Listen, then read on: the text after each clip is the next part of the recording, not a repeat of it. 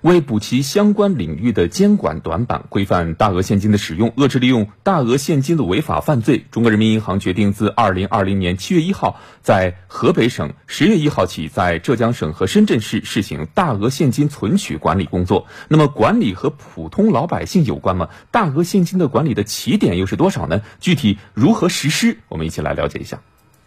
大额现金管理将分批在河北、浙江、深圳展开试点。试点开始后，各地对公账户管理金额起点均为五十万元，对私账户管理金额起点分别为河北省十万元、浙江省三十万元、深圳市二十万元。也就是说，在试点地，您要提取存入起点金额之上的现金，就需要在办理业务时进行登记。大额现金管理的对象为商业银行柜面发生起点金额之上有现金实物交接的存取业务。根据目前的起点金额标准，各试点地区大额现金存取业务笔数占总笔数均在百分之一左右。央行表示，加强大额现金管理可以抑制不合理需求，遏制用大额现金进行违法犯罪。现金具有匿名、不可追踪的特点。大额现金往往为贪污腐败、偷税漏税、恐怖活动等违法违规行为提供便利。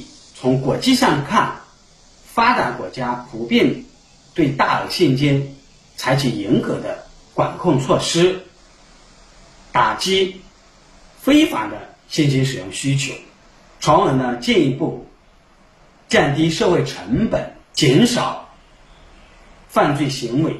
防范和化解经济金融风险。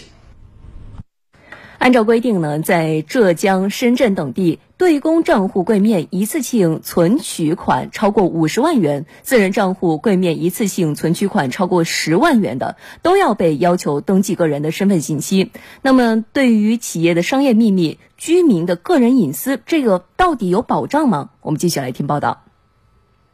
在合法合理的前提下，公众存取款自由受充分保护。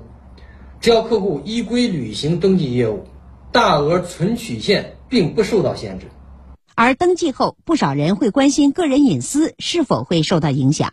对此，央行表示，在合法合理的前提下，居民的个人隐私及企业的相关商业秘密受严格保护。人民银行将督促各商业银行严格按照反洗钱法等相关法律规定，切实保护公众的个人隐私。